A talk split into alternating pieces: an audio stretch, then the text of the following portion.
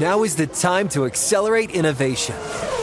T-Mobile for Business is powering Formula One Las Vegas Grand Prix operations and epic fan experiences with secure, reliable 5G connectivity. Because an event this big and this fast deserves a network that can set the pace. See what our 5G advanced network solutions can do for your business at T-Mobile.com slash now. View 5G device coverage and access details at T-Mobile.com. BP added more than $70 billion to the U.S. economy last year by making investments from coast to coast. Investments like building charging hubs for fleets of electric buses in California and starting up new infrastructure in the Gulf of Mexico. It's and, not or. See what doing both means for energy nationwide at bp.com slash investing in America. Infiniti presents a new chapter in luxury, the premiere of the all-new 2025 Infiniti QX80, live March 20th from the edge at Hudson Yards in New York City, featuring a performance by Jon Batiste. The all-new 2025 Infiniti QX80 is an SUV designed to help every passenger feel just right. Be the first to see it March 20th at 7 p.m. Eastern, only on iHeartRadio's YouTube channel. Save the date at new-QX80.com. Don't miss it. 2025 QX80 coming this summer. This is Amy Brown from Four Things with Amy Brown. Today, healthier is happening at CVS Health in more ways than you've ever seen.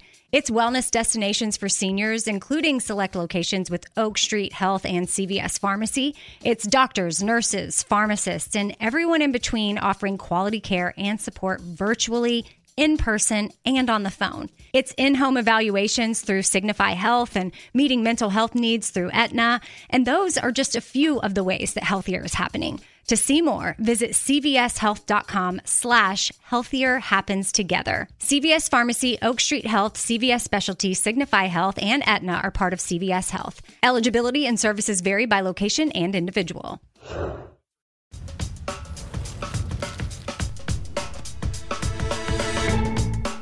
It's the NFL Report, Week 4 edition. I'm Steve Wyche here with my guy James Palmer. And after that game Sunday night, JP, I think I am more Swiffer than Swifty. Um, not really sold on all of the shots of Taylor Swift, but what a great game we did see Sunday night between the Jets and the Chiefs. Kansas City eked out for the dub. Big time, Steve. I, it's so interesting, right? We're just seeing shot after shot of Taylor Swift walking through a security line at MetLife and everything. Every Twitter account, Taylor Swift's at the game, and standing right behind her is like Blake Lively, yeah. Hugh Jackman, Ryan Reynolds. no mention of these megastars by any stretch of the imagination as they walk in to MetLife. It is just Taylor Swift or bust because she is directly connected to those Kansas City Chiefs. And we'll get into it a little bit later with Jeff Chadiha as we break down this Chiefs team, where we've talked before with him about how good this defense has been, maybe one of the best we've seen in Mahomes' time in Kansas City. But we're also seeing them work through some of these growing pains with all these young pieces around Patrick Mahomes. During training camp, I kept hearing, Steve, it was like, Is going to take a jump, and MVS's year two of the system is going to take a jump, and all of these. It just hasn't happened or clicked entirely as an offensive unit just yet. And you also have two new tackles as part of this as well. Yeah, that, that's clearly one of those tackles has been an issue as we saw some more penalties Oof. get called on him last night on the right side. But James, again, I think defenses are playing the Chiefs differently. This was like a like last year when they had to adjust to a couple things, how defenses are playing them differently. And here's something I thought about last night with the way I mean the Jets just really gave them a lot of trouble on both sides of the ball. As we saw Zach Wilson, their quarterback, play well. For as much as we want to malign Nate Hackett, the Jets offensive coordinator, for the job he did as head coach with the Broncos, he did have to game plan against the Chiefs twice last season. So he mm-hmm. may have had something in his pocket in understanding the Chiefs personnel, some of their principles, and what they like to do when he went into game plan. Maybe that's why Zach Wilson played fairly well. I thought he played really well. I mean, maybe Aaron Rodgers being there yeah. made him feel a little bit better. I mean, who knows? But I thought he played really well. But the fact that Kansas City, James, seems to have an answer for everything, like Isaiah Pacheco, you know, and Patrick Mahomes mm-hmm. running when he has to, mm-hmm. they're just so tough to beat when their defense, as you mentioned, is playing this well.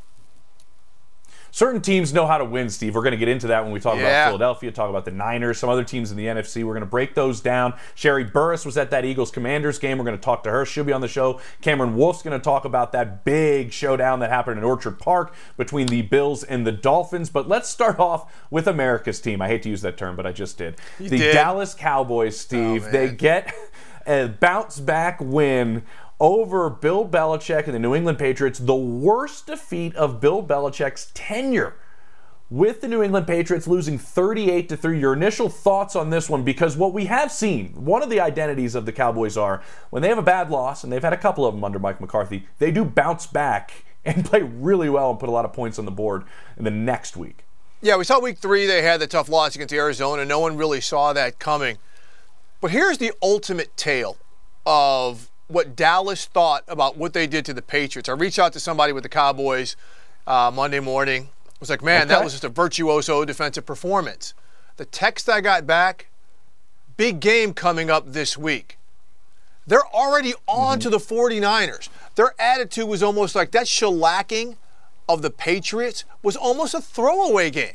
Like, okay, we Yeah. came out there, we buzzed through them. Now let's move on to the 49ers. We're going to talk about that a little bit later on. But just think about this. They made Mac Jones look absolutely terrible. And I know all of New England is like, oh, get rid of Mac Jones, get rid of this guy. The Cowboys are going to do that to teams. Their defense is that good. Mm-hmm. They're going to want to make you fire your head coach because they're going to stifle your offense. But JP, they got two more defensive touchdowns. They have four defensive touchdowns on the year, another in the return game, five non offensive touchdowns. This reminds me of two years ago when their defense had eight defensive touchdowns and they had a couple touchdowns in the return game. If they continue to play this well on that side of the ball, oh, that game against the 49ers, which they are so focused in on, is going to be something special. They are beyond focused in it. They didn't just start. Really, I would think honestly after halftime, Steve, of that game on Sunday against the Patriots. I, I got a text from one of the coaches this morning that said in Dallas, it said, We've had this game circled since the end of last season. I mean, that that's the way they felt. Remember, the 49ers ended their season last year and the year before.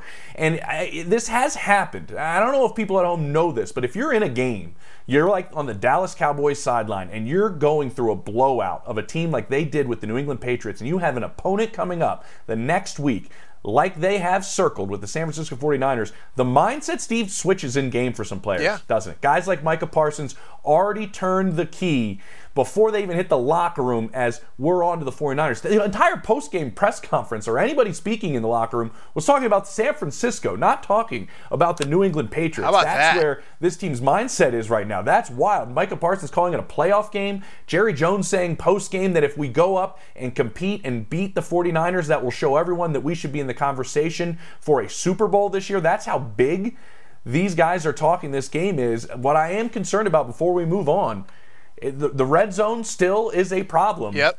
for the Dallas Cowboys. Four trips in there, one touchdown. It's about a three yard run, I believe it is. It's not like the 49ers are incredible so far this season in the red zone, but if you get down there against San Francisco, you have to be able to convert in the red zone. You, you have to be able to score touchdowns. And just real quick, as you move on, JP, Exactly. with the Cowboys treating the Patriots like an afterthought, we are going to discuss a little bit later on on if they actually are an afterthought based on how they have come out of the gate. All right, JP, let's move on because we saw the Pittsburgh Steelers go down to Houston and get slapped around. I mean, no one saw that coming Oh, the way it happened, especially head coach angry. Mike Tomlin. Here's what Tomlin had to say post game about what's coming next. Hell yeah, we got to make some changes, man. Uh, that was that was that was an ugly product we put out there today, and so uh, we're not going to do the same things and and hope for a different outcome. What those changes are, man, we'll put together a plan uh, in preparation this week. Hmm. JP, when is the last time you've ever heard Mike Tomlin make a public declaration like that about we are going to be making changes? Look, we, we know, JP, the quarterback's going to change. Kenny Pickett sustained a knee injury. He's probably going to be out for a little while based on some of the reports we've heard from our insiders, Ian Rapoport and Tom Pelissero. This doesn't sound like it is a, an injury induced type of change that Mike Tomlin is talking about. Yeah, he's only done this a very few times in his career, Steve, and he has been extremely successful during his entire tenure in San Francisco. How many losing? I mean, his entire uh, tenure with Pittsburgh. How many losing seasons has he had? That would be Otis. That'd be zero. Again. That'd be uh, zero that he's had. now they remember last year they made some changes midseason. Nobody really knew what they were after their bye week, and that kind of helped them catapult themselves into the postseason the second half of the year. They said they made some subtle tweaks, subtle changes. It wasn't a declaration like we saw from Mike Tomlin right there. And everybody's calling for Matt Canada's head. Um, the offensive coordinator. You they would are. think if something was to change, that would have happened this offseason, right? And that would have been another offensive coordinator for your young quarterback in Kenny Pickett. That would have also went against what we've seen in the history of the Pittsburgh Steelers and the way they operate. You don't usually change coordinators, let's be honest, within a season. I, I'm, I'm curious what they want to change. The two things that I think are the biggest issues are a defense that hasn't been able to stop the run. Against the Houston Texans, Ooh. I believe they ran the football. Let's look at this 38 times for 139 yards. That team had struggled to run the football Yep. through their first three weeks. And their inability to stick with the run within their offense. that That's was said by the some big part. players in the locker room postgame. They came out of the remember they came out of halftime and they ran the ball down the throat of the Houston Texans, Najee Harris and company, and then what happens? They get away from it again. And even guys in the locker room were saying, we're not staying consistent with the run game. With Kenny Pickett and operating in the play action, I feel like Steve, you have to stick with the run game if you are the Pittsburgh Steelers and have a consistency and rhythm with your run game if you want this offense to click. To me, that is essentially coaching on calling these plays in those instances. What's your take on what you think could possibly change? It might not be the play caller, but it may be a directive to the play caller to run Yeah. the damn ball. Stop putting pressure on our quarterback, who we really don't know what he's made of, whether it's Mitch Trubisky the next couple of weeks or Kenny Pickett when he comes back, and run the football. Stick with it, like you said, when it is working. This has been the Steelers' brand for decades. The Rooneys will tell you cold weather, run the football, stop mm-hmm. the run. That's why we're always there. But Mike Tomlin, when he came out and said, we're not going to continue to do things the same way and hoping that they work, that means we're going to change. He's hot. Like we said, he does not make public declarations like this ever unless something is very serious. And JP, you and I both know last year you talked about some of those subtle changes. Very similar things happened with the uh, directive, let's say, on what they needed to do offensively. What I remember, Steve, this is my last point on it, it, it, that it's gone on with the offensive side of the ball. There were some comments coming out of the locker room after the win over the Raiders saying that in our first two weeks, when we had to put up a game plan to stop Nick Bosa and to stop Myles Garrett, we kind of lost a large chunk of our offense because we were so focused on stopping those pass rushers. There were things we weren't even going to do as an offense. They kind of scrapped that in a sense when they were going against Maxx Crosby. To me, that's an interesting comment coming from guys on your offensive line saying there's things that we just eliminated, large chunks of our playbook that were gone because we're trying to accommodate ways to stop these pass rushers. That's a lot you can't do offensively if that's your main focus. That has to do with how you're developing this scheme and this game plan. All right, let's move on to the other team we want to evaluate because this was kind of teams that we were talking about last Thursday, Yep. heading into the quarter mark. Find out who they for are. real? Another team that we were going after and looking at was the Baltimore Ravens. So far, we have seen the Ravens go on the road against the Bengals and win. Go on the road against the Browns in the division and win. They have a week 5 game on the road against the team we just mentioned, the Steelers. They could be 3 and 0 Steve on the road in divisional games by week 5 and that could be a tremendous advantage after they beat the Browns this past Sunday in the AFC North. Yeah, think about that. I mean, they beat all those teams on the road. They're going to get them back in Baltimore later on in the season. To be able to start your season like that while your offense is still developing, right? This is hardly a finished product. We know they've got a lot of injuries. I mean, Ronnie Stanley still didn't play the starting left tackle. Odell Beckham, he's still hurt. We still don't know the full functionality of this Payton. offense, which is why they kind of went back to what they did, which was Mark Andrews, from Lamar Jackson. Look at this ball. All those folks who are watching and tell, I mean, just beautiful passes. Lamar only threw the ball 19 times, but he ran the mm-hmm. ball well. We saw some different techniques and some of the things that they did with the passing game to Andrews and the run game with Lamar. But the fact that this offense can explode like that against this defense. Now again, Cleveland gave them three three interceptions and I think another turnover right there to shorten some fields. But the fact that they could hang 28 to 3 on a Browns defense that was absolutely dominant. I mean, it's kind of frightening seeing what the potential of what this offense can be while they're still working out a lot of the kinks, JP.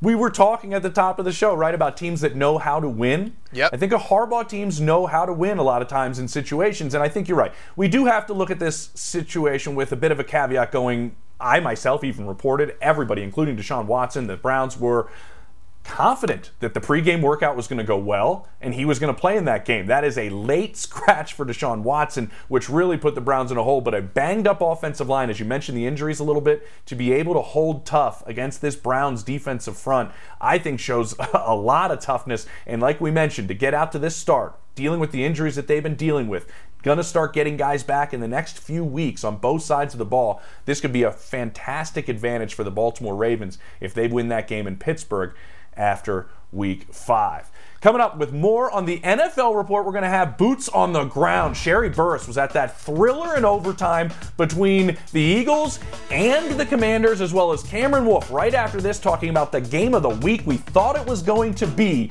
between the Bills and the Dolphins. Hmm, Bills showed us they are still contenders. Coming up more on the NFL report.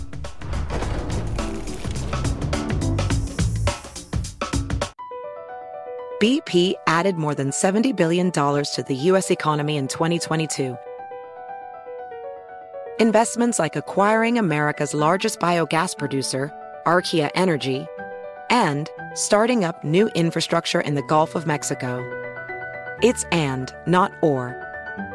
See what doing both means for energy nationwide at bp.com slash investing in America. Now is the time to accelerate innovation. T-Mobile for Business is powering Formula One Las Vegas Grand Prix operations and epic fan experiences with secure, reliable 5G connectivity. Because an event this big and this fast deserves a network that can set the pace. See what our 5G advanced network solutions can do for your business at T-Mobile.com/now. View 5G device coverage and access details at T-Mobile.com.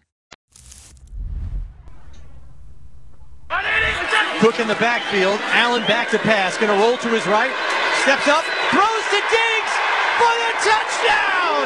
11-yard touchdown reception. Cook the lone setback. Play action pass. As time throws to the left sideline, complete to Diggs, but there's a flag trying to spin away from the tacklers, and he does. 35-30, 25-20, headed to the end zone. Touchdown, Stefon Diggs. 55 yards to Pater.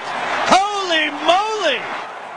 Diggs by himself on the left side. Here's the snap. Takes the handoff to Murray. Throws in the end zone. It's a trifecta for Stefon Diggs. A 13-yard touchdown reception. Can you dig it? Can you Stefon Diggs it? We are now welcomed on the NFL report by Cameron Wolfe. Cam, I, I, Steve, I, I, we were talking before we had Cam on off camera. You called it, Cam. You called it. Yeah. The big boss of the AFC East is still the Buffalo Bills, 48 to 20. Ooh, they right. hold that high-powered Dolphins offense that dropped 70 on the Broncos a week ago, down to 20 points, which I think everybody would say is a phenomenal effort. Knowing that Yeah. offense just giving up 20, it's like giving up three to most other offenses. Cam, what did you see? What did you predict? Give yourself a pat on the back. Yeah, James, I'm a big fan of The Wire, and there's a saying from The Wire: come at the king, Yeah. that's not missed." Right? That's not And missed. Let 'em The, know. Bill- the Bills have long been the kings of this AFC East, and the, the Dolphins have been the hot team. They scored 70 points. Everybody's crowning them, and I think the Dolphins are, are well on their way to being a playoff team. But this was a check mark, and we talked about this on this platform Thursday. Of this was a checkpoint to see were they ready to overtake the Bills, and we saw Sunday they were not. The Bills had a statement to make of their own. And it was very interesting seeing the game plan the Bills had for Tua and the Dolphins offense. We saw all the motion they did, all the speed, the 70 points. The Bills went back with a good old fashioned physicality punch you in your mouth. They beat them in the trenches. They had four sacks on Tua, nine quarterback hits. Tua came in with one sack over three games. And so the whole thing about the Dolphins offense is we're going to get the ball out quickly. You got to give credit to Sean McDermott. They messed up their timing. Matt mm-hmm. Milano and Bernard had a really good game in the middle. They, they did not take the bait on the motion with Tyreek Hill over the middle of the field. And, and they really showed the Dolphins that they have the personnel to be able to cover their receivers, Tyreek Hill and Jaylen Waddle. And so they're going to have another chance. The Dolphins will at the end of the season. But I thought it was very interesting after the game, Tua said this was a humbling performance and it was something they needed. And the Bills are doing this motion on their face that all day because that's what the Dolphins had coming off their team playing. And so uh, the Bills feel like they got the uh, the upper hand and they're still the kings of the AFC East. I love the wire reference. One of my favorite res- references, one of my yeah. favorite memes that uh, I like to use on social media, but I also like the fact you point out the physicality. Because the yes. one thing about all of the schemes from this coaching tree, other than Kyle Shanahan, whether it's the Bengals, the Rams, some of those teams, teams know if you hit them in the mouth enough times, they these, these finesse teams, so to speak, might not yep. be able to hang. But you also talked about the strategy. What yep. about what Buffalo did to have such a great connection with Josh Allen and Stefon Diggs? I mean, mm. three TDs for Diggs. Yeah, Steve, that was probably one of the best games I've seen of Josh Allen of his career. And the, what you mentioned with Stefon Diggs is so interesting because coming into the game, Dolphins defensive coordinator Vic Fangio said they had a scheme and their scheme was not going to follow Stefon Diggs with their top corner Xavier Howard. And then Ken Dorsey, the Bills offensive coordinator, drew up an excellent plan. They made sure every chance they could, they were going to get Stefon Diggs on Kader Kohou, the Dolphins second year corner who's usually in the slot. He had to play outside corner because Jalen Ramsey is injured. And Diggs as we see on these highlights, was abusing him all day. Six catches, 120 yards, three touchdowns. They moved Stefon Diggs in motion like the Dolphins do in their motion to make sure they get those one-on-one coverages against them. And Diggs exploited them. I think a lot of times we forget how good the Josh Allen Diggs combo is because of sometimes there's some drama. Steph can get a little bit emotional at times, but when they're on, like they were on Sunday, they are one of the best duos in, in football, and they really exploited Vic Fangio's D. They did not adjust. They did not put extra help on Diggs. They did not put Xavier Howard on Diggs, and that was a big mistake. And Josh Allen really exploited them. One other thing that I thought was very interesting, they established the front on their offensive line as well. They slowed down the defensive front of the Dolphins, and they did not get home to Josh Allen. And they also were able to get that play action game off. Josh Allen killed them in the play action because they had to stay honest with the run game. And so the Bills, once again, are, are, the big boss of the AFC East, and they proved it really dominating and bullying them on both sides of the ball. Super quickly, Cam, is that a blueprint? Yeah. What what the Bills did to isolate, uh, you know, Diggs? Uh, if you have the Diggs, if you have a Diggs, yes. I mean, not a lot of teams have a Diggs, but uh, hopefully Vic Fangio adjusts. That's the thing that you know he's a very good defensive coordinator, but he's also a guy who's won his way. And so a lot of times those guys they do their style, do their scheme. When they came into the season, they thought Jalen Ramsey and Xavier Howard are going to be on the left side and the right side. You don't have to move either of those guys, but no Jalen Ramsey. You have to adjust. I hope that he adjusts going forward for that. Guys, just raise your hand if you're just kind of happy this outcome happened because I believe in this offseason and through training camp, the entire world just kind of either wrote off, forgot, yep moved on from the Buffalo Bills for whatever yep. reason, and Josh Allen put himself back in that MVP conversation. I love Cam that we've seen him actually using his legs less, taking fewer yes. hits, which he's wanted to do the last couple of years, and actually is able to do it so far this season. And outside of that Jets debacle, the offense hasn't missed a beat, right? They've still been very effective as an offense, very effective on Sunday, even with him not taking as many hits. Cam, appreciate it, buddy. And, and that D we'll line is taking over, and Von Miller should be coming back soon. Big time. Yep. Yep. Von Miller right around the corner. Let's go. This is what he wanted to do down the stretch. Appreciate it, Cam. Good seeing you, buddy. Well, listen to this, Steve. We have our second international matchup this week, and it can be watched exclusively on NFL Plus. It's the Bills, it's the Jags at Tottenham Hotspur Stadium in London, a fabulous venue, October 8th, 9:30 a.m. Eastern. So if you want to watch that game, sign up today at plus.nfl.com. All right, now we are welcomed in by Sherree Burruss, who Sherree was at Commanders, Eagles, overtime. Sherree, take us to the sideline, the Eagles sideline, and Jalen Hurts, because I'm fascinated. You spend a lot of time being a sideline reporter at all these different college and pro games. Like, what did you observe from Jalen Hurts on the sideline? Well, it was so interesting. You know, we were able to go down on the field with two minutes left in regulation. I kind of was watching the commander side, but then realizing that they'd have the ball last, I literally sprinted through the end zone. So the Eagles fans, if they're watching, they'll know what I was doing to get to the other side. And the tension on that Eagles sideline as Washington was driving, you could just feel it. Like there was a belief that the Eagles were going to hang on, but there was that sliver of like, maybe Washington will tie the game. So as we're getting set for overtime, I was just tracking Jalen Hurts. He was pacing, had a towel over his head, but his facial expression, his emotions, really, they weren't really even there. I mean, he was very even Steven, even keel. If I was just watching him, guys, I wouldn't know if this was the first quarter, the fourth quarter, overtime. Mm. He was just very steady the entire time until the offense went back out there. So, so Sherree, you know, we saw you. They go out there, they they drive, they get the field goal, eventually win it in overtime, and the Eagles are are four and zero, oh. and it's so weird because all you're hearing about the Eagles is they still don't look right. Mm-hmm. You said to me earlier when we were prepping for the show, it feels like a weird four and zero. Oh. Four and zero is 4 0 to me in the NFL, but why does it still seem like these aren't the Eagles, you know, that we know of last year?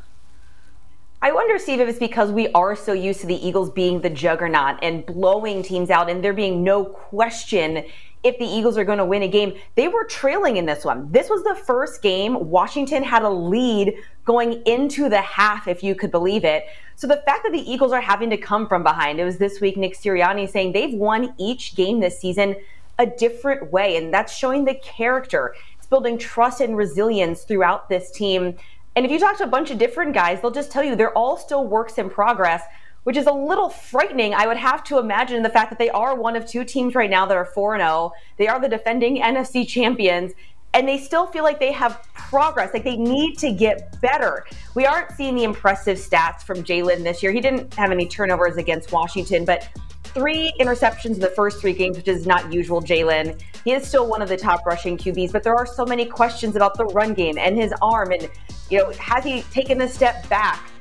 But you're right, 4 0 is 4 0. But I think also, you know, some of these teams that we expect to do really well. They almost like being sort of off the radar, not maybe an on the radar team. But something I'd love to be able to ask uh, the Eagles if they're okay with this, not being, you know, picked to win the Super Bowl right this second. But it is interesting that it's it's a quiet 4 0, if that makes sense.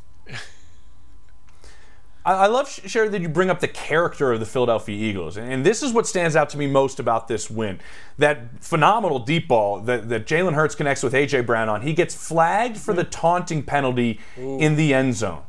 And that drive that ended with zeros on the clock to send the game into overtime was only 64 yards because of that A.J. Brown penalty. What fascinates me and makes me realize some teams just know how to win is the conversation that A.J. Brown and Jalen Hurts had immediately after that touchdown. It wasn't celebrating we took the lead in the closing minutes of the game. It was, you mm-hmm. can't have a penalty like that, A.J. That's best friend to best friend telling you you can't put us in that spot. That's Jalen Hurts, one of the leaders of this team. This Steve doesn't show up in the box score about how you manage your entire sideline and manage your roster. You find a way to make sure those mistakes don't happen. They got away with it in this one and A.J. Brown was accountable after the game about the position he put his team in. But I just think when you have that type of leadership, Steve, on the sideline in game and the wherewithal to bring that up in game to know the importance of it. Him and Kelce, Hurts and Kelce halftime also made a big part, I'm told, in how this game proceeded in the second half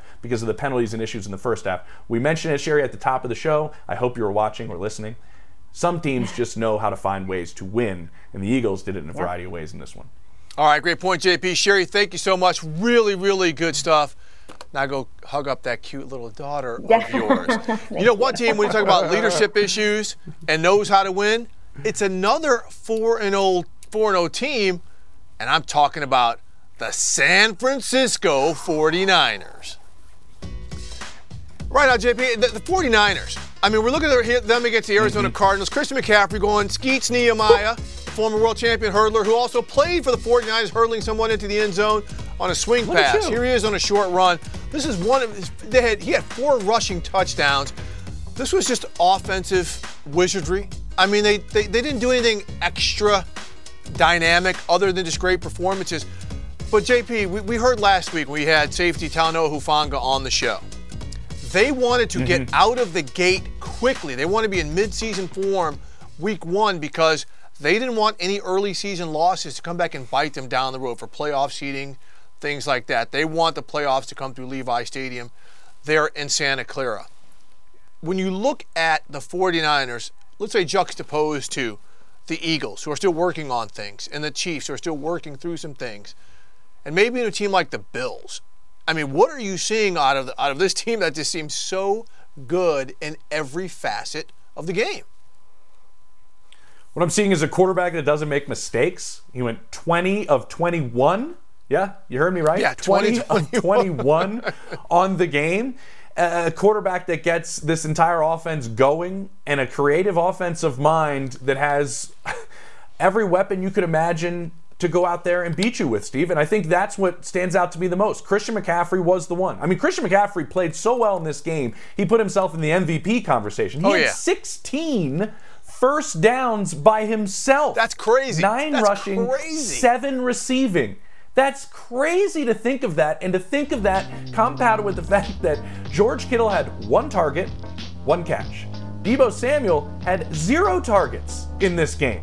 Now, I don't think that's going to be the case against the Cowboys next Sunday, but when you have the ability to be this dominant and have dominant players like the two I just mentioned, not even really be included in terms of how you were attacking a team doesn't mean they weren't included in this offense. We know what they do in other aspects of this offense with their physicality as well. But you have the ability to lean on different players in different instances in different games I think we need to be talking about. And I remember doing this game against the Chiefs last year. It was Christian McCaffrey's first game, his arrival with the San Francisco 49ers. Is there a better player in your mind, Steve, for a better system fit than Christian Ooh. McCaffrey with Kyle Shanahan? You know what? I, will I'll say this. For the running back position, okay. maybe. However, and this is where I think Christian Christian McCaffrey's value is, has been totally understated. I think he's opened mm-hmm. things up for Kyle Shanahan saying, I've yes. got a running back who's got track speed, who, who, who runs physically tougher. He runs physically tougher in San Francisco than he did in that's Carolina. That's a great point. And, and, and that's a mandate when you play for Kyle Shanahan, and to me, again, their Hall of Fame running back coach, Bobby Turner. If you play that position, you better finish runs that snap people's head back when you're hitting them in the chest or something like that. So the physicality he has, the receiving aspect that he has, he can throw it too. No. Right? We see him throw a touchdown. So I think he's yeah. he's I think he has expanded the offense to a point where Kittle was probably thrilled to death to be blocking for him downfield. We saw one of those touchdowns, Deebo cleaning up a DB oh, so yeah. McCaffrey can get into the end. I think they love that because he is such a threat.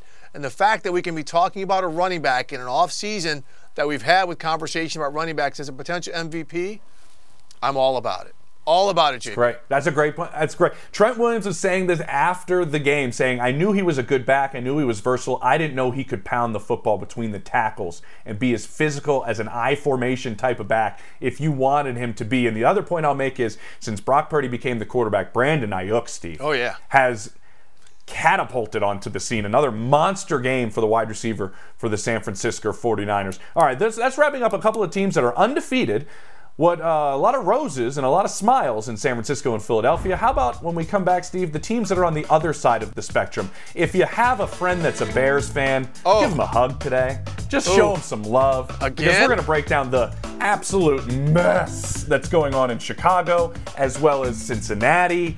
We're going to be joined by Jeff Chadiha coming up on the NFL Report.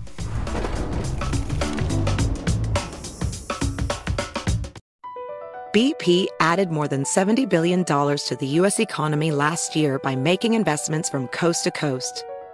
Investments like acquiring America's largest biogas producer, Archaea Energy, and starting up new infrastructure in the Gulf of Mexico. It's and, not or. See what doing both means for energy nationwide at bp.com slash investing in America. Now is the time to accelerate innovation. T-Mobile for Business is powering Formula One Las Vegas Grand Prix operations and epic fan experiences with secure, reliable 5G connectivity. Because an event this big and this fast deserves a network that can set the pace. See what our 5G advanced network solutions can do for your business at T-Mobile.com slash now. View 5G device coverage and access details at T-Mobile.com.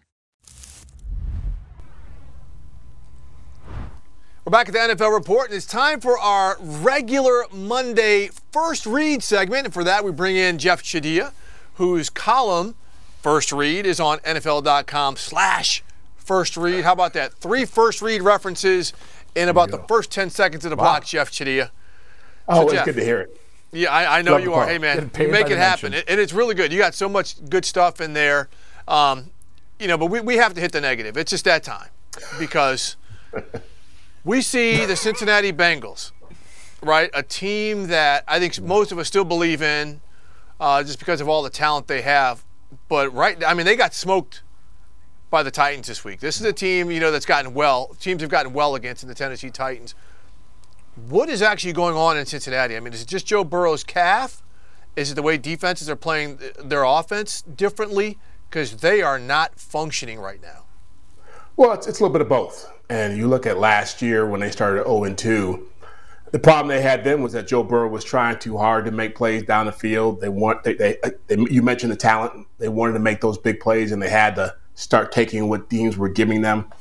I think Joe Burrow's calf is, is a real problem for them. You saw it two weeks ago against the Rams and how he how limited he was. He looked better this week, but again, they really can't do a lot under center with him.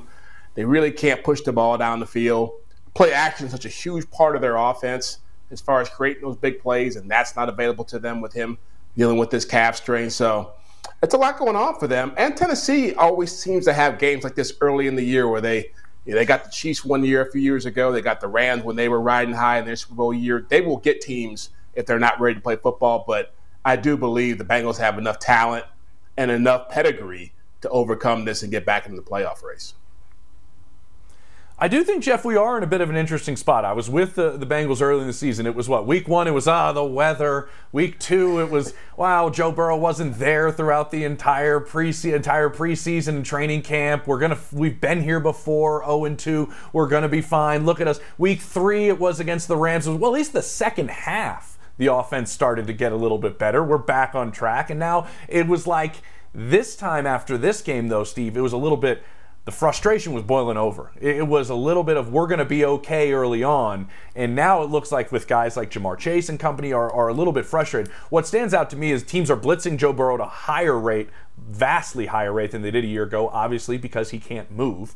He is a much better athlete than probably a lot of people give him credit for in terms of the ability to throw in the run, the ability to escape pressure. He has been pressured like 35% of his dropbacks, yeah. and he has the second yeah. lowest time to throw the football. There's been some changes on that offensive line, and maybe that's another addition of this, Steve, that is playing, you know, rearing its head in a sense to where he hasn't had a whole lot of time and he can't move. Jeff, speaking of time, what's the deal? They have not scored an offensive touchdown in the first half all season long. No, That's a staggering. Not. That is a staggering stat to me. Unbelievable, unbelievable. Yeah, yeah. And, and really, you know, it, it's I think James makes a good point. You know, even though most of the core is still there, I, I think you, especially on defense, because Tennessee is not an explosive yep. offensive team. Safety. I think they miss Vonn Bell. I think they miss Jessie Bates. I think they're more athletic mm-hmm. ah, on the points. back end, but but you're not seeing them take control of games. And, and I say this, you know, again, living in Kansas City, I see it with the Chiefs. They're going through their own offensive struggles right now, but the defense is stepping up. Uh, you see that with the Jets. Zach Wilson's not getting done. Last last night they step up with the defense. They got to get some plays from somebody else. It can't just be wait until Joe gets better and everything will start going in the right direction. It's a team game. They got good players. Other guys have to start doing more. All right, Jeff. All right, Jeff. You've been covering this league for a long time. Steve, you've been covering this league for a very long time. I want to ask both of you with the Chicago Bears, Ooh. have you seen an organization in, let's not say a week's time, let's say an entire season, had their quarterback come out, talk about certain things in terms of coaching, his opinion about what's happening in the offense, then have to, in the locker room, speak again to clarify his statements? Then have a head coach say things about uh, Claypool, Chase Claypool, about how things were going to, how things went down about him not being at the game on Sunday, and then them have to come out with a statement when the writers are up in the press box later in the day. How many times have you seen teams have to go back around and clarify communication errors within a season, in a whole season? And I think we've had three of them with the Bears in one week. Well, I can tell you this. You know, my first year covering the NFL was 1996, and I covered the Oakland Raiders. And then my first year covering the team, ah! John Fox was the defensive nice. coordinator. He vanished in training camp. Anthony Smith was the starting defensive end. He vanished in week four when he lost his job, and then by weeks, by season's end, Tim Brown was threatening to call the plays because he was so upset with the offense. So that's my bar. That's my, that's, that's what I consider dysfunction. But the Bears are getting close right now. Oh my gosh, what's been going on there? And it, it really is. I, look, I, I, do start to fear for, for, people's jobs at this stage because after the way Kansas City beat mm-hmm. them down and after blowing that, you know, 21 point lead against the, the Denver Broncos, they're not in a good place. And when you're talking about Chase Claypool having to stay away from the facility, I don't know what he's doing or what he's saying but that to me is, a huge red flag about what's happening in that locker room and what how people are feeling about Justin Fields as a quarterback. But but again, Steve, you know this. It's like when, when teams come in and you have a young quarterback you drafted high, so you feel the, the need to build the offense around it, but you have a defensive minded head coach. And so you got to find a way to get that side of the football going. They've just been all over the place. And when that happens, at least at the top of the food chain, it affects everything sooner or later once the adversity hits. And, and, and you know what? It's, it's funny because yesterday, for most of that game, Justin Fields was playing the game of his life. He, he looked oh, unbelievable. He looked fantastic, right? He's the best player on the field. Yeah, their defense, their defense looked like they actually had a clue and to know how to stop somebody. And then, of course, it was like, okay, how are we not going to lose this one? Too late, you blinked, you lose the ball game. But to get back to James's point, this is a bigger issue what's going on with the Bears because it's funny, you know, at the draft, everybody was ballyhooing their draft. Now we're seeing these guys can't play. Now people are, are, you know, there's whispers. Oh, maybe Ryan Poles got into this as a general manager a couple years too early. Matt Eberflus is not the guy. And when you start seeing things like these clarifications, you have to make. Yeah, Jeff and I, we've been covering this game for decades. And, and Jeff, by the way, my bar is the Bobby Petrino year uh, in Atlanta go. after the dogfighting scandal. Petrino quits in the middle of the season. Yeah. We got all kind of chaos. We got all kind of chaos yeah. going on with that team.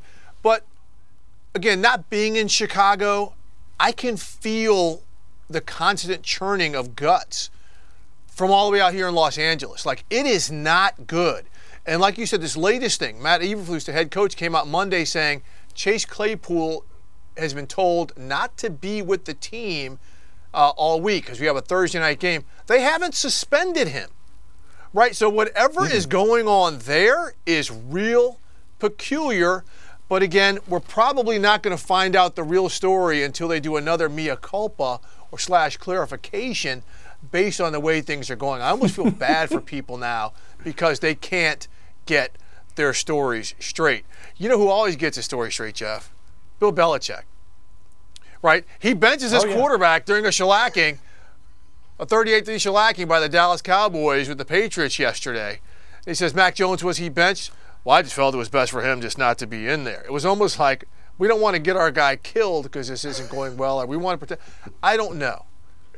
But, you know, we, we talked about the Bills early in the show, how good they're playing. We know the Dolphins are really good. And the Jets actually showed signs of life Sunday night. Little life. The, the, the Patriots, Jeff, I mean, we've, we've held on for years now since Brady. Well, they're the Patriots, they'll be there. I don't think anyone can say that right now because they don't look like they have any playmakers or any real idea of how to work themselves out of a jam. No, and they're really, you know, for so many years when Brady was there, there was the belief of we can just find certain guys, fit them into our scheme, coach them up, and we'll get great results. And they still operate that way. And Bill still operates that way. And, and the reality of it is, the teams that are winning consistently year in and year out right now have a lot of good players. they have playmakers. And they have a really good defense. They've got players on that side of the football. But Mac Jones is not a quarterback who can get them over the top. They haven't given him great a great supporting cast to work with. And it shows up each week. You know, I, I watched that Dallas Patriots game, and it, it was watching it was it was painful because he was making decisions that you can't do. You can do them if you're Josh Allen or if you're Patrick Mahomes. Right. You can roll to the right side of the field and throw the football back to the left and think you're going to make something happen. You can't do it if you're Mac Jones. And and and I understand how, how Bill felt, and I, I've seen him do this before where he's pulled players and put them back in, but that team right now is operating as if it's 19, excuse me, if it's 2008, and it's not. I look at the Caleb Williams article, Jeff, and GQ saying, I don't want to go to the wrong organization. I, I don't want to go to the really Arizona Cardinals, is what he's saying. Yeah. What was Mac Jones going through his mind when he was drafted and, and walking with his straight arms across the uh, top of the that, uh, top of the stage, going to the commissioner? He was probably going, "I'm going to the Patriots. This is phenomenal." Yeah. And what have they given him now? Three offensive coordinators in three years. Ooh, great and point. honestly, doing their opener against the Philadelphia Eagles, talking everybody up there that covers the team on a daily basis on a great, great embedded beat they were like, I was told universally, I don't think they have a whole lot of talent. And, and that's been the problem from skill position players to anchors on that offensive line. And then your two most talented guys on the defensive side of the ball go down in that game on Sunday, and Matthew Judon and the talented rookie and Christian Gonzalez. That's a big blow to a defense that you're going to hang your hat on. It's been tough sledding for Mac Jones, maybe you can go talk to Caleb Williams. Just say, hey, organizations can change very, very quickly. And you know one that did? The Houston Texans oh very boy. quickly. We're going to keep yeah. Around on the NFL report as we talk about CJ Stroud and DeMeco Ryans. What this young quarterback is doing in four games, historic. OH, NFL report.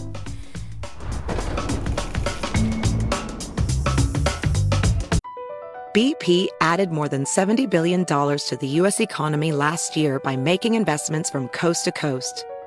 Investments like acquiring America's largest biogas producer, Archaea Energy, and starting up new infrastructure in the Gulf of Mexico. It's and, not or. See what doing both means for energy nationwide at bp.com slash investing in America. Now is the time to accelerate innovation. T-Mobile for Business is powering Formula One Las Vegas Grand Prix operations and epic fan experiences with secure, reliable 5G connectivity. Because an event this big and this fast deserves a network that can set the pace. See what our 5G advanced network solutions can do for your business at T-Mobile.com slash now.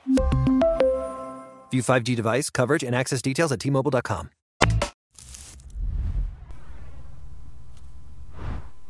All right, we're back at the NFL report, and as Leonardo DiCaprio said in Django, you have my attention. That would be you, Houston Texans. Jeff Chadiha. The Texans so at curious two where you're going with the Django two. quote. Hey, hey, hey! There's a whole lot, of, lot of ways. whole lot of things that could have I got was me in trouble. what is he I gonna say? right there. I was- no, no, no. We're staying right there. C.J. Stroud, Jeff Chadiha. What, what do you got? Oh, you know, I talked to a friend of mine, personnel director, about him last week and just raved about him and just talked about just how clean he is mechanically and just seeing the same things you saw at Ohio State. Great processor of information, but really the, the point he made, which I think is appropriate, is that the, the Texans have done a great job of putting a good group around him. You see the depth in their offensive line. Mm-hmm. They've had makeshift offensive line after makeshift offensive line. He still goes out there and feels comfortable. Nice connection with Nico Collins. And James, you know, it's nobody believed in this team, but CJ Stroud from your Ohio State University is proving to be the best rookie quarterback in this class. He, he, he really is. And, and I'm going back to a couple of things that I was told during the draft process about him. And now it's a chance to see these four games, Jeff, and see them kind of come to light. Because you mentioned that makeshift offensive line. He wasn't sacked. uh, By the by the Pittsburgh That's crazy. Steelers. That was crazy. Like, I couldn't how believe did that. happen? Right? And, and to me, I go back and look at some of the stuff that scouts were saying, but they said, you know, the motion's a little bit funky. He's kind of, I don't know, he's kind of a pusher of the ball. But I'm not saying that in a bad manner because the ball is out quick. His motion is short. He's decisive. He doesn't really hesitate. Steve, don't all those things kind of come together and culminate going, I don't have a whole lot of time back here? and I'm going to make a quick decision, and I'm not going to make a bad decision. That's the other part he's thrived in early on. But to make sure the ball's out of his hands quickly to some of these guys, it's not like he lit up the world against the Steelers. I, you know, I mean, I think he had like a 50% completion percentage, but going over 300 yards again, yeah. It's he's not hurting his team by any stretch, but he gets rid of the ball quickly because he knows that this offensive line has been littered with injuries. He plays this game, I believe, without Laremy Tunsil again, right? And, and so it's it's been very impressive of what he's been able to do when you've got a guy like T.J. Watt bearing down at you. I mean, he, he's been so good, and the fact they're playing such complementary football, it's almost like he's saying I've got to do my share. I mean, the kicking game has, has been very good. The defense has played very, very well. And I love, love what he said after the game. Because they said all the Steelers fans that were in the stadium, in NRG Stadium, he was like, oh no, we're going to make it so people feel good about wearing the Texans brand gear around here. Mm. That stuff that happened in the past doesn't fly with me.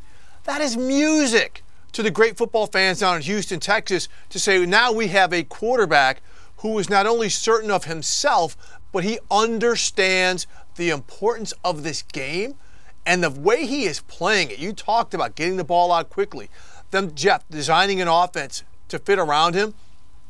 It is a really, really good setup. And when this offensive line comes back fully, I mean, I'm kind of wondering where, where this thing can go. I mean, we need to start talking about them as potential winners of this AFC South. The division we all already know is up for grabs. When we see Dameon Pierce finally get it, be able to run the ball like he did yesterday, too, against yep. his defense guys, this is a dangerous football team because CJ Stroud absolutely looks like the leader. Jeff, once again, we want to thank you. NFL.com slash first read. Jeff Chadiha every Monday here on the first read Monday. segment. That's right. CJ Stroud did not get sacked. But boy, did Aidan O'Connell, all because of one dude. Khalil Mack comes in with a half dozen of the dirty, dirty against the hated Raiders. We'll have more. We come back here on the NFL Report.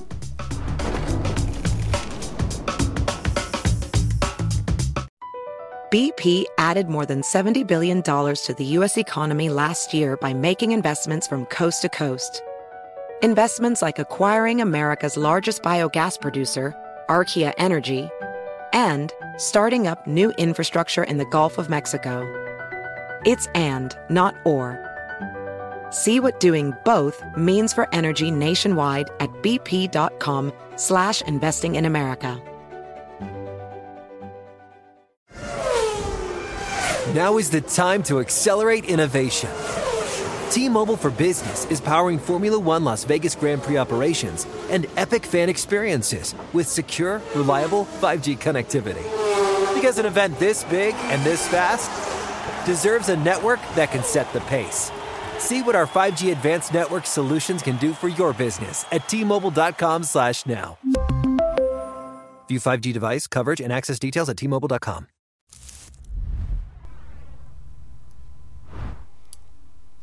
Welcome back to the NFL Report. As we close things up, James Palmer, Steve Wyche with you. We want to recognize one player that stood out to each of us. Steve, fire away. Well, you know, I think Khalil Mack heard us really propping up his teammate Tuli Tuipulotu last week, the edge rusher, uh, who was getting all of his sacks leading into this game because Khalil Mack comes up to play the Las Vegas Raiders, a team that drafted him but didn't want to pay him. He hits him with six sacks. I was at this game. Six. Six. Six sacks. He's one away from Derrick Thomas's record. Not only that, 10 tackles, 5 TFLs, 4 hurries, and 2 forced fumbles. After the game, Raiders head coach Josh McDaniel said, Hey, we were chipping him, we were doubling him. Um, went back and looked at the tape. The answer to that was, No, you didn't. Not once. Maybe that wasn't the intent, JP. but Khalil Mack reminded everybody he is still a dude. Six sacks. He had like, what do you got, JP? He had those six sacks with like 12 minutes to go it in was, the fourth quarter. it was like, insane, we got tons man. of time here. It was insane. It was unbelievable. I, it, listen, he didn't get the W, but I was blown away by the comeback that Anthony Richardson led yeah. in the Colts' attempt to take the Rams down, down 23 to nothing and comes back in, and, and, comes back in this game and never gets the football in overtime, which was a bit of a shame because your guy Puka Nacua and Yep. uh, and and Sam uh, and um and Matthew Stafford take care of business in overtime.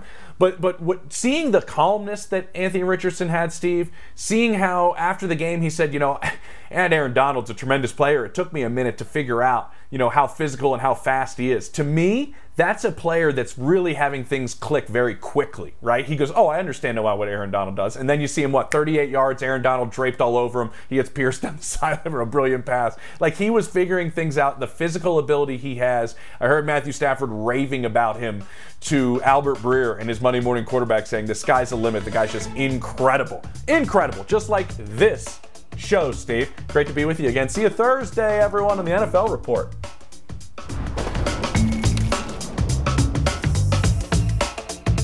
Infiniti presents a new chapter in luxury, the premiere of the all new 2025 Infiniti QX80, live March 20th from the edge at Hudson Yards in New York City, featuring a performance by Jon Batiste. The all new 2025 Infiniti QX80 is an SUV designed to help every passenger feel just right. Be the first to see it March 20th at 7 p.m. Eastern, only on iHeartRadio's YouTube channel. Save the date at new-QX80.com. Don't miss it. 2025 QX80 coming this summer. What's out there is unknown. So at UC San Diego, out we go. Because to take on the challenges of the here and now, you gotta get your feet wet, your eyes open, and your mind out there. Way out there. Turning the unknown into cures, culture, and connections with each step forward. So pack a bag, a notebook, and some sandals, and get ready to look far and think further. UC San Diego. Learn more at ucsd.edu. You can rent a car, a house, even that little black party dress. So why not rent the stuff you need for your home too? The place to do it is Aaron's. Choose from thousands of new products from the brands you love, online or in store. Pick a payment plan that fits your budget and pay a little at a time until it's yours forever. But if life changes, you can return it anytime or even upgrade it with something new. Rent what you need. It's better at Aaron's. Approval not guaranteed. Restrictions apply. See store for details. This is Tracy V. Wilson from Stuff You Missed in History class. The national sales event is on at your Toyota dealer, making now the perfect time to get a great deal on a dependable new car. Like a legendary Camry built for performance and available with all wheel drive, you can count on your new Camry to get anywhere you need to go. Or check out an affordable and reliable Corolla with a trim for every lifestyle. From the hip sedan to the sporty hatchback, there's a Corolla built just for you. Check out more national sales event deals when you visit buyatoyota.com. Toyota, let's go places.